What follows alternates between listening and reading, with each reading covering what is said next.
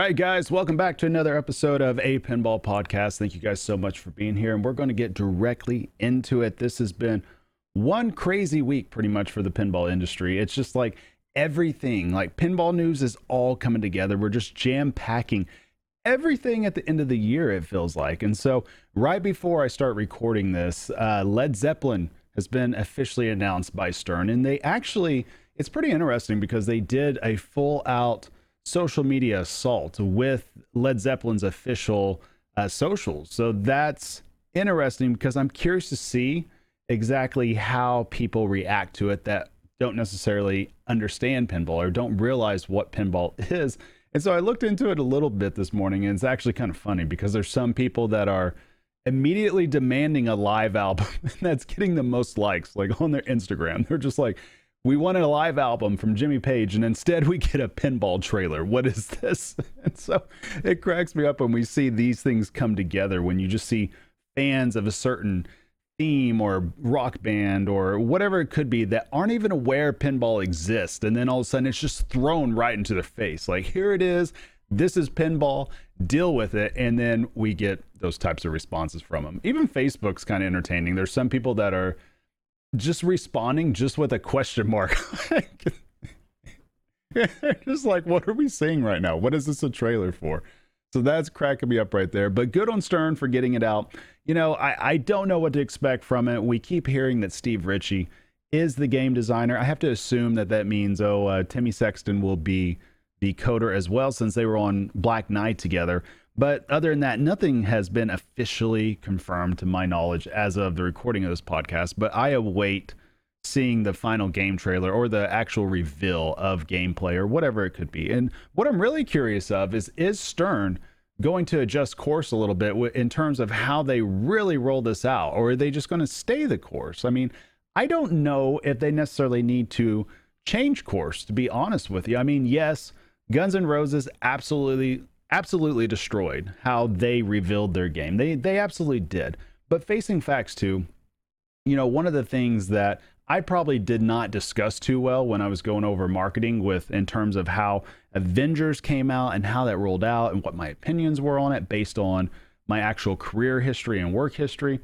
And you know, one of the things to really consider with that is that when you're talking about different marketing aspects of it, right? And I'm not going to get too much into the weeds because honestly, it's like for what's going on right now, this is probably going to be really boring. So I'll just keep this to 30 seconds. What it really means is, is there's different aspects of the marketing and different expertise in the marketing. And what Stern does really excellent at is their public re- relations. Like I have no doubt in my mind, obviously they utilize a PR firm for everything. And Zach Sharpe really understands that part of it. Like you can see it because they get everything out, press releases, they get into certain events, they do all that. And so, because they're so good at that, do they really need to be great at how they reveal a game? Because they already have the top tier uh, company. They're already the biggest company. So at the end of the day, you know, they're going to sell their games. I think they're going to sell their games regardless of what they do. They could probably not even do anything for us in the pinball crowd besides just show a trailer and it would be fine. I mean, it's obviously they might drop a sell or two either way, but at the end of the day, they're just they're such a monster on a global scale in terms of pinball global scale. Although obviously we got the uh, tax from the EU happening right now, but you guys know what I'm talking about. So, you know, essentially, I think that they can pretty much just they they're still the kings of pinball. And they're still the kings of pinball manufacturing, obviously. And we'll touch base a little bit about that with Raza here in just a few. But I really, I really do think that I what they do is pretty good right now. And of course, things could always get better. I'm sure they always want to get better. And I'm sure they're always analyzing it more than everybody else because obviously they're the ones putting out the product.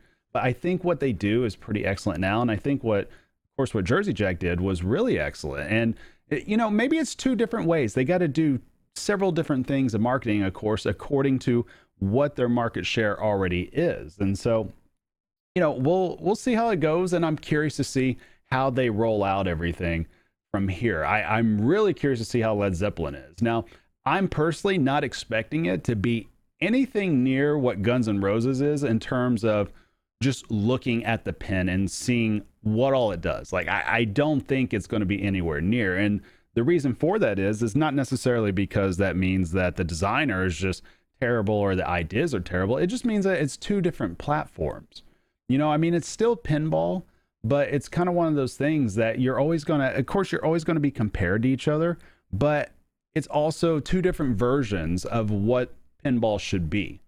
And it's obviously too late in the game for Stern to change anything according to what Guns N' Roses would do. And I know some people have brought that up, but in my opinion, they wouldn't change anything anyways because it's not broken. What they do, it's not broken. They sell out of LE still. They sell tons of games. They are backed up by thousands of product, by thousands of units. So it's kind of like one of those things that you don't have to do anything that makes something just massively better. You could easily just incrementally make subtle changes. And there's just, uh, uh, to me, there's no reason to go away from what the bread and butter is of a designer. I don't think that, of course, if it is Steve Ritchie, they don't have to do anything crazy with that. Just make a Steve Ritchie pen that's fun to play and it, it'll sell. It doesn't have to be Guns N' Roses with all the lights, with all this, with all that. Because Ritchie, he has done so many games. You just have to make it fun and it has to feel like the Stern experience that you feel in that. And I think people will appreciate that. So, speaking of Stern experience, you guys like that segue? We're moving ahead to the Deeproot experience. Now, again, I don't want to harp too long on this because I've made so much content on it this week. Uh, legitimately, I think I did three videos on it, and I'm doing this podcast right now. And, you know, it, I'm trying to cover as much as I can without getting too much in the weeds because there's so much information dealing with Deeproot. There's so much, and yet we it's it's so weird because we know so much now, more so than probably any other company there is. Yet, for the number one thing that we're all wondering, we don't know, which is manufacturing. How is their manufacturing chain actually going to work? Does it actually exist? Now, I have to give them the benefit of the doubt and assume it does exist simply because that they're taking pre-order money. Now I know Robert on a podcast, I, I believe is the Pinball News podcast. I, again, I don't have my notes with me, so I hope I'm getting this right. But I know that he stated on there that he was basically saying that they're not going to refer to it as pre-orders. But I mean, let's let's call it what it is. It's a pre-order where consumers are handing off money you know, in exchange for you saying that I will build this product and ship it to you at a to be determined time or a certain time. And so I'm just going to go ahead and just call it a pre-order. Let's call it what it is. Now, what's really interesting about that, and this is why I have to assume that they figured out their manufacturing. They said on on the same podcast that essentially that I I believe the wording was is that Robert said something about 4 to 6 weeks from when they started taking orders that it would be, yeah, it would be four to six weeks after they started taking orders, is what it was. I think that's what the quote was. And so, what I was trying to figure out is does that mean from December 8th? Because that's when they started taking orders. And so, I, that's the assumption I'm making because I didn't hear four to six weeks after the order uh, area closes like after that time frame closes after that window closes from december december 8th to december 30th so that probably means then I, I believe it's like January 5th through the 19th would be that time frame. Now, obviously, if it's the end of the 30th of uh, December, then that time frame is going to go a little bit further out, meaning it's going to be February to mid February. That's when games should start rolling out. And so we have a concrete time frame now. I mean, it's there. And it's kind of scary. Like I'm scared for them. And one of the big reasons for that is is Deeproot has a history of putting these artificial time frames on themselves. Like they put this constraint on themselves and they miss it eh, consistently. And so it's just it's one of those weird things that I've seen that history play out over and over again as we all have.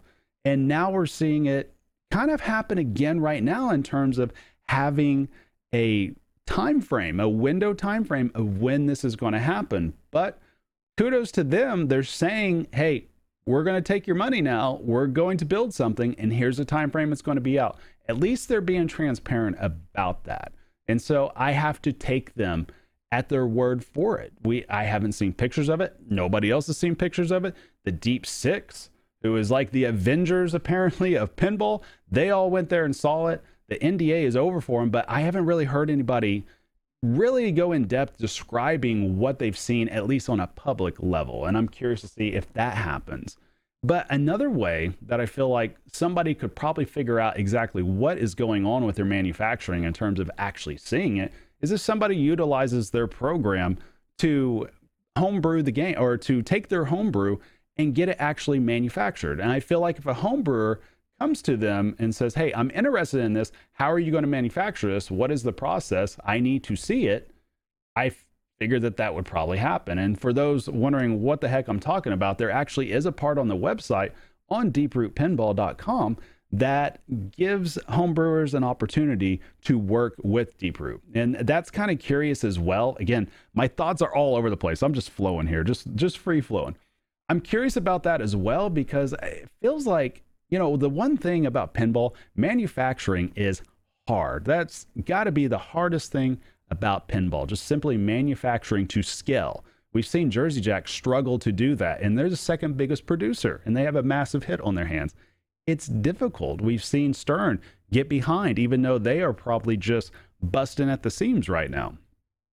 And what I'm thinking of is that if Deeproot is trying to get homebrewed games and these homebrew designers to send games to them or get ideas and start working together, I have to think that how would that really affect the line overall at at Deeproot?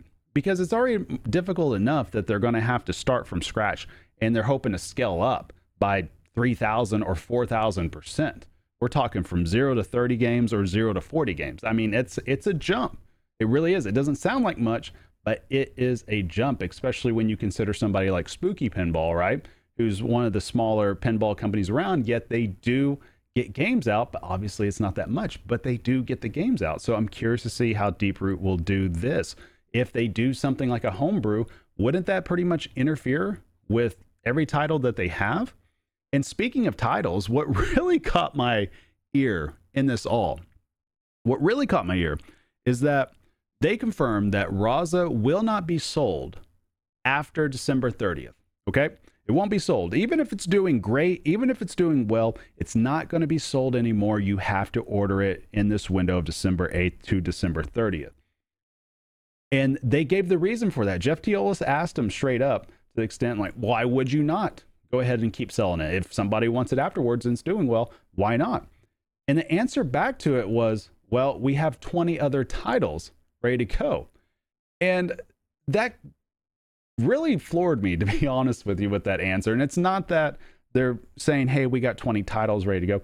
I, you know, I can totally believe that. One, because obviously a lot of them are original IPs that they're just coming up with themselves, and only less than a handful are even licensed that we're aware of because of the Who and the Goonies that they've officially basically said that they have. And you know, we have to take, we have to assume Stern is well aware of what all their licenses for the next three or four years that they have coming out. So I, you know, I give Deeproot the benefit of the doubt that they do know what all these games are. What I'm confused on is, is if this is your number one product coming out, if this is your rookie release, if this is the one that you got coming out of the gate, and it's showing signs of being successful, why are you going to shut that down in an effort to go to the next game, which is going to be food truck. They confirm that. Why would you shut that down to go to the next game that's not proven? You're a brand new business, essentially, in terms of actually getting this product to the consumer. Of course, you've been around for years, but you're finally earning revenue. Why would you cut off your revenue stream if it's coming in? That's what that's what I don't understand. And I have to come to a couple of conclusions, and I'm the one coming to this conclusion just based off the information that we have. And the conclusions that I come to is this means one of two things. It either means no matter what they price Raza at, it is losing money, no matter what. Even if you buy all the bells and whistles, have to assume it's not earning money back because if it was, why would you shut that off? Because it doesn't matter what it sells on the third party market. It doesn't matter what it sells for used. It doesn't matter if the value of it goes up there because they're doing DLC. They're talking about subscriptions. Why would you not want people to have as many Razas as you can possibly put out? So the fact that they're ending that at that time frame doesn't tell me that they're eager to get rid of Raza and be done with it just to jump to food truck. I mean, that's all we've heard about is Raza. That's all we've seen at shows is Raza. That that's it. And so I I don't believe that they they are eager. They're so you know fired up about food truck that they're just throwing Raza and just being done with it. Now, obviously, I think that they are just putting Raza out there and they're ready to move on because it's simply losing money. And so the you know, and that was the second part to it is, you know, if they're not if they're so ready to move on that quickly also, it tells me that it is highly likely that their manufacturing line is not capable of handling multiple products at the same time or multiple themes at the same time or multiple versions of different of different pins that aren't the same. You know, you know what I'm saying? I, I don't think that they could put out Raza and Food Truck at the same time, is what I'm trying to say. And so when you say that we have 20 other titles ready to go, that means you have to really pump these out and work down the line. The thing is, is that they already know that they're taking three or four months for each game. And so it, does that mean that that's going to be the normal thing? The other questions I have, but I, I haven't had answered right now, or I haven't found the answer. Maybe it's out there. If the answer is out there, please put this down in the comments below or just email it, me, whatever, or just shout it out at your phone and maybe I might actually hear you for whatever reason. I'm wondering is every game, since they said that they weren't going to take pre order or deposits or whatever it is, does this mean that every game that comes out from now on, is this the norm? Non refundable deposits? Is that the norm? Or is that just it for Raza because it's a one off? Like, like, do we have to every single time do the song and dance with every game for them to figure out what the actual demand is for this product? And so, therefore, they'll know how many parts they need to order to actually complete the game because this, it just, it feels like a system in which they want to put out so much, yet it's so inefficient at the front. You know, it, it's just, it feels like there's just a lot. And that segues myself into you know, I like we said it before, there's so much going on with this Deeproot platform that, you know, I, I fear sometimes I wonder how much they're actually focused on the one thing, on the priority to get through. It, it, sometimes makes me wonder, but at the same time, ideas are great. It's great to be ambitious because at least if you're ambitious, you're going to push through and you're going to have some breakthroughs, innovative wise, you know, wise, uh, design wise, coding wise, whatever it could be. Yeah, obviously that is. You have to you have to reach a little bit for that. I'm just hoping that they at least have their focus and their priorities all go in the right direction because it seems like with all these different titles, all these different designs, all these other things going on, there's so much other noise. You know, like take the narratives for example. We've heard narratives talked about so much and I for one would absolutely love a pen that's like an RPG pen or something like that, to where it is a big narrative, to where you have to collect things, to where you have to build things, to where you have to craft things. That would be cool to me. It would be.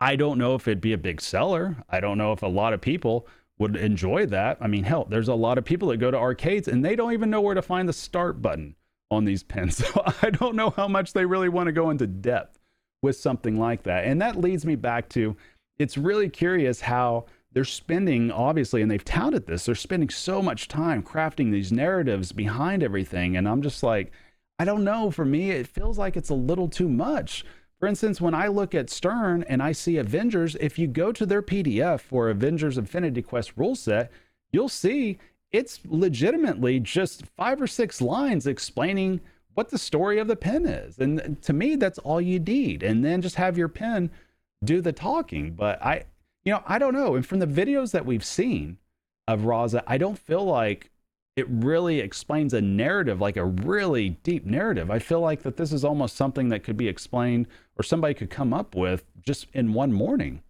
You know, it's just based on what's in the pen. Now, I'm not saying you're not going to make all this other lore, kind of like Destiny is on video games with uh, Bungie's, where there's all this other lore you could just absolutely explore in hours and hours and hours of information. But how do you get hours and hours of information into a pen and actually give that same information to the player? And I don't think it's possible because we don't have, unless you're just, you know, outstandingly good, you're not playing a pinball game that lasts forever. It doesn't last a long time unless the code is designed for that. I mean, and I don't know if that's going to happen. I don't know if that may, maybe that's part of their DLC idea in the future. Maybe they're looking at just making it to where you don't have, you might have ball saves, you might have lives or they're like the ball, but maybe you just go like 10, 10 ball lives or something like that and you just try to play through a story. I'm not sure how you do that, but I'm just really curious and I'm hoping that it's not too much of an overreach to really focus too much on narrative and on lore instead of just gameplay mechanics and coding and rule sets. And that's, you know, that's another thing. It's just there's so much going into this pen. And, you know, harking back on the rule sets, I really did enjoy Bowen's video that they showed. That's this is the type of video that I think all pinball companies should do. I think you should always get either your designer or your rule set person right there. If your designer's a player like Elwin, let them play. Like that's perfectly fine. Even if your designer and your coder aren't great players, find a great player to come in to be able to show different things and explain what is happening. That was excellent. I love that. I was not lost at all. You know, and I enjoyed seeing Bowen's enthusiasm. Obviously, he's digging it. Obviously, he's into it. My only two big critiques of it is just obviously we had a hard time seeing the pin bar because of the hat. I, that was kind of funny a little bit, but you know, there's other information you can find on the pin bar. But my only other thing is is just make sure in the future for anybody that's looking at streaming pinball, make sure you're in 60 frames per second. I discovered that the hard way early on because I forgot to do that. And I was in 30 frames per second. And that ball, it just doesn't look right. When you do 30 frames per second, it just it doesn't work for something that's in motion that quickly. So 60 frames per second, that'll fix it up. Other than that, that video was excellent. If you haven't seen it yet, I highly encourage you to go to their YouTube channel. It's up on there, or, or it's even on their website, I believe, somewhere on there. But, you know, that's pretty much going to wrap it up in terms of me talking about Deeproot and talking about Raza for now. I might have a video coming out later next week just going over everything together, but I don't know if it's even necessary because so many people are talking about it already and it's just information overload at the moment. And there's other things that I feel like talking about as well. And like I said, if you guys are listening to this and you also are on the YouTube channel, you probably notice I'm doing things a little bit different right now in terms of doing commentary along with it.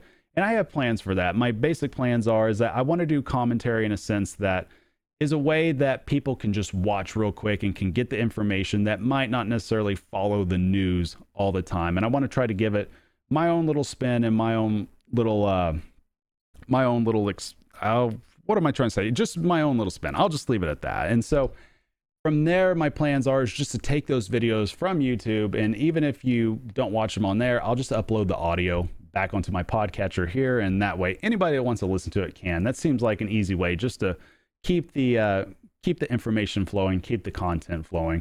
And I also, I personally, I want to dabble a little bit more into gaming and into pop culture news, and so you'll see me doing that as well if you haven't already. And that being said, one of the things that I was talking about on there a lot is the possible end of pinball streaming. And, you know, I got a couple of messages about it, people wondering what is going on exactly. And what it really amounts to right now, guys, is that if you haven't seen those videos yet, what's happening is on for Twitch and any other content creators that are out there on streaming platforms, there's a, a, distinct possibility that live strike DMCAs are going to come out. And I don't want to bore you guys too much. It basically just means that if you're playing copyrighted content, such as music in the background or even on your stream at any point, there's a chance that it will be muted, obviously. And not only will it be muted, your channel will have a strike against it in which that platform will issue. And if you get too many, well, you're done and you're removed from it. And these strikes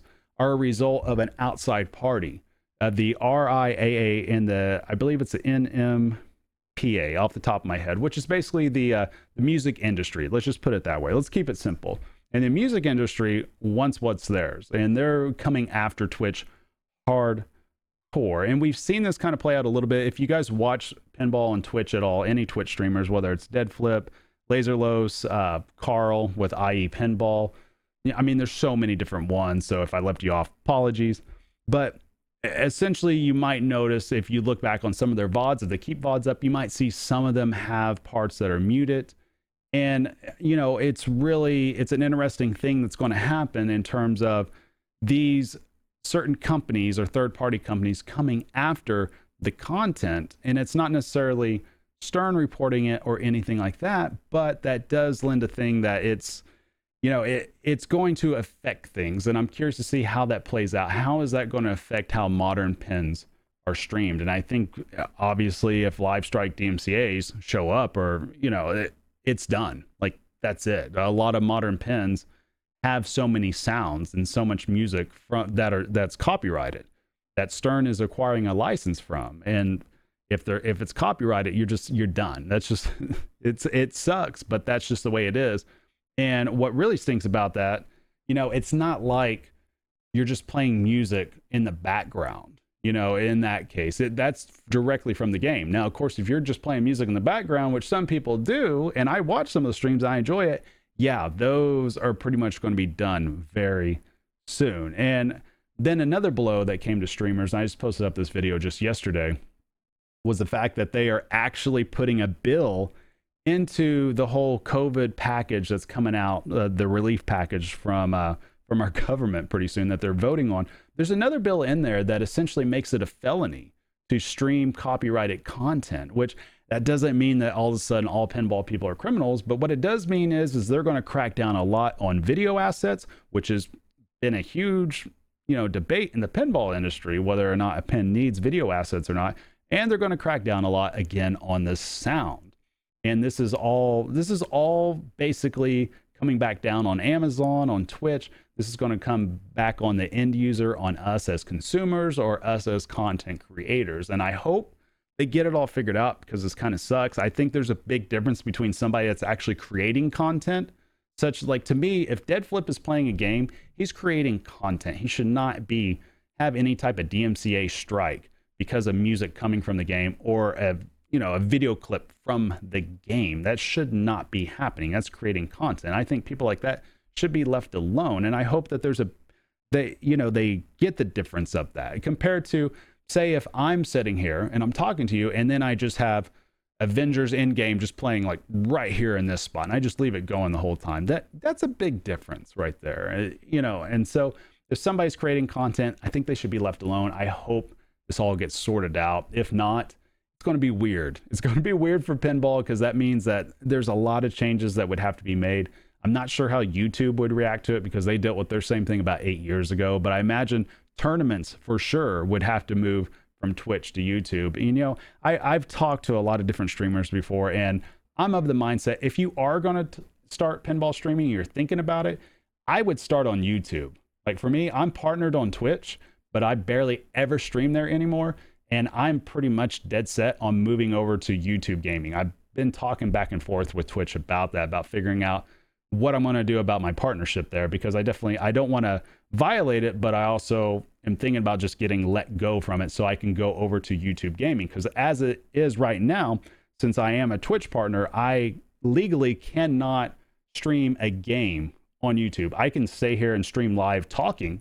I can do that. But other than that, Twitch has the rights to all my content, all my live game content for 24 hours before I can even put it over. So if I streamed, like literally, if you're a partner and you stream, say from 9 p.m. until 12 a.m., you can't put that stream on YouTube until midnight the next day. Like that's the way it goes. If I if I turn around and I put it up there by 6 a.m. the next morning, I'm actually violating my contract with Twitch. And so it's just it's just this big weird thing, but hopefully it all gets sorted out because that would really stink. But I'm going to finish it up right there, guys. I will have a video coming out pretty soon. We're going to talk about what uh, Gary Stern's comments about modifications on pinball machines and what that really means. And again, he even pointed out in that that when you take music, it's you know it's bad without a license, and that again comes back to all the pinball stuff. But whew,